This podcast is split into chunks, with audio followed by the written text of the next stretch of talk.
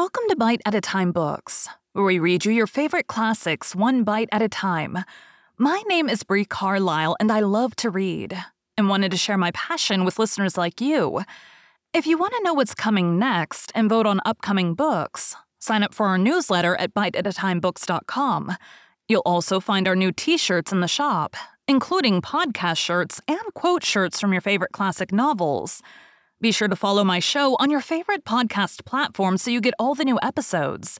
You can find most of our links in the show notes, but also our website, bite at a time books dot com, includes all of the links for our show, including to our Patreon to support the show, and YouTube, where we have special behind-the-narration of the episodes.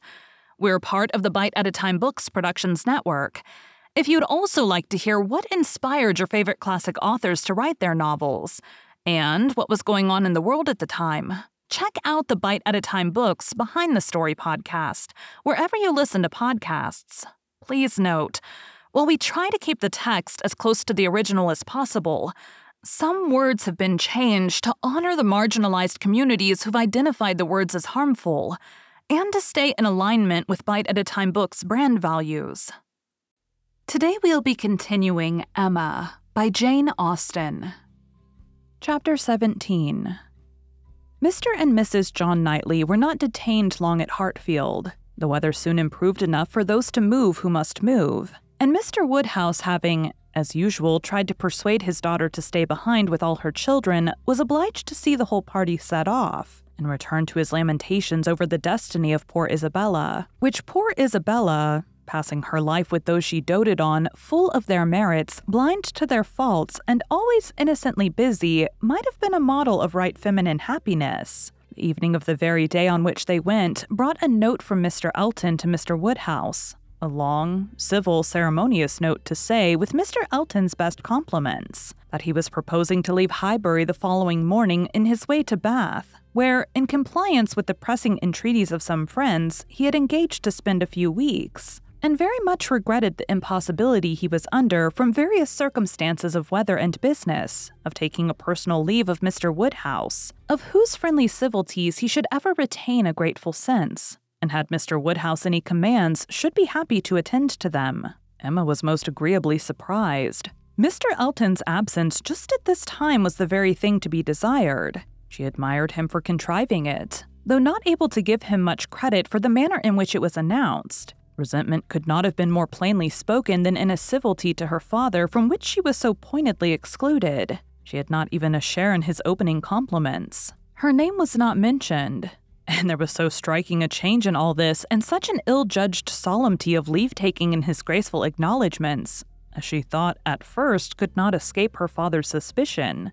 It did, however. Her father was quite taken up with the surprise of so sudden a journey and his fears that Mister Elton might never get safely to the end of it, and saw nothing extraordinary in his language. It was a very useful note, for it supplied them with fresh matter for thought and conversation during the rest of their lonely evening. Mister Woodhouse talked over his alarms, and Emma was in spirits to persuade them away with all her usual promptitude. She now resolved to keep Harriet no longer in the dark. She had reason to believe her nearly recovered from her cold, and it was desirable that she should have as much time as possible for getting the better of her other complaint before the gentleman's return. She went to Missus Goddard's accordingly the very next day to undergo the necessary penance of communication, and a severe one it was. She had to destroy all the hopes which she had been so industriously feeding, to appear in the ungracious character of the one preferred, and acknowledging herself grossly mistaken and misjudging in all her ideas on one subject, all her observations, all her convictions, all her prophecies for the last six weeks.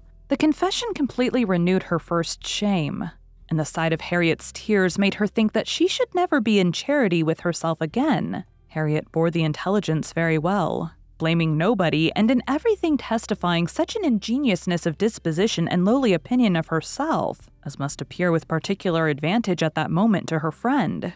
Emma was in the humor to value simplicity and modesty to the utmost, and all that was amiable, all that ought to be attaching, seemed on Harriet's side, not her own. Harriet did not consider herself as having anything to complain of. The affection of such a man as Mister Elton would have been too great a distinction. She never could have deserved him, And nobody but so partial and kind a friend as Miss Woodhouse would have thought it possible. Her tears fell abundantly. But her grief was so truly artless that no dignity could have made it more respectable in Emma's eyes, and she listened to her and tried to console her with all her heart and understanding, really for the time convinced that Harriet was the superior creature of the two, and that to resemble her would be more for her own welfare and happiness than all that genius or intelligence could do. It was rather too late in the day to set about being simple-minded and ignorant, but she left her with every previous resolution confirmed of being humble and discreet, and repressing imagination all the rest of her life. Her second duty now, inferior only to her father's claims, was to promote Harriet's comfort and endeavor to prove her own affection in some better method than by matchmaking. She got her to Hartfield, and showed her the most unvarying kindness, striving to occupy and amuse her, and by books and conversation to drive Mister Elton from her thoughts. Time she knew must be allowed for this being thoroughly done, and she could suppose herself but an indifferent judge of such matters in general, and very inadequate to sympathize in an attachment to Mister Elton in particular. But it seemed to her reasonable that at Harriet's age, and with an entire extinction of all hope, such a progress might be made towards a state of composure by the time of Mister Elton's return, as to allow them all to meet again in the common routine of acquaintance, without any danger of betraying sentiments or increasing them. Harriet did think him all perfection, and maintained the non-existence of any body equal to him in person or goodness, and did, in truth, prove herself more resolutely in love than Emma had foreseen. But yet it appeared to her so natural, so inevitable to strive against an inclination of that sort, unrequited, that she could not comprehend its continuing very long in equal force. If Mister Elton, on his return, made his own indifference as evident and indubitable as she could not doubt he would anxiously do, she could not imagine Harriet's persisting to place her happiness in the sight of the recollection of him. Their being fixed, so absolutely fixed in the same place, was bad for each, for all three. Not one of them had the power of removal or of effecting any material change of society. They must encounter each other and make the best of it. Harriet was further unfortunate in the tone of her companions at Missus Goddard's, Mister Elton being the adoration of all the teachers and great girls in the school, and it must be at Hartfield only that she could have any chance of hearing him spoken of with cooling moderation or repellent truth. Where the wound had been given, there must the cure be found, if anywhere, and Emma felt that till she saw her in the way of cure, there could be no true peace for herself.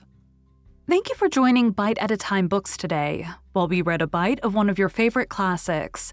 Again, my name is Bree Carlisle, and I hope you come back tomorrow for the next bite of Emma.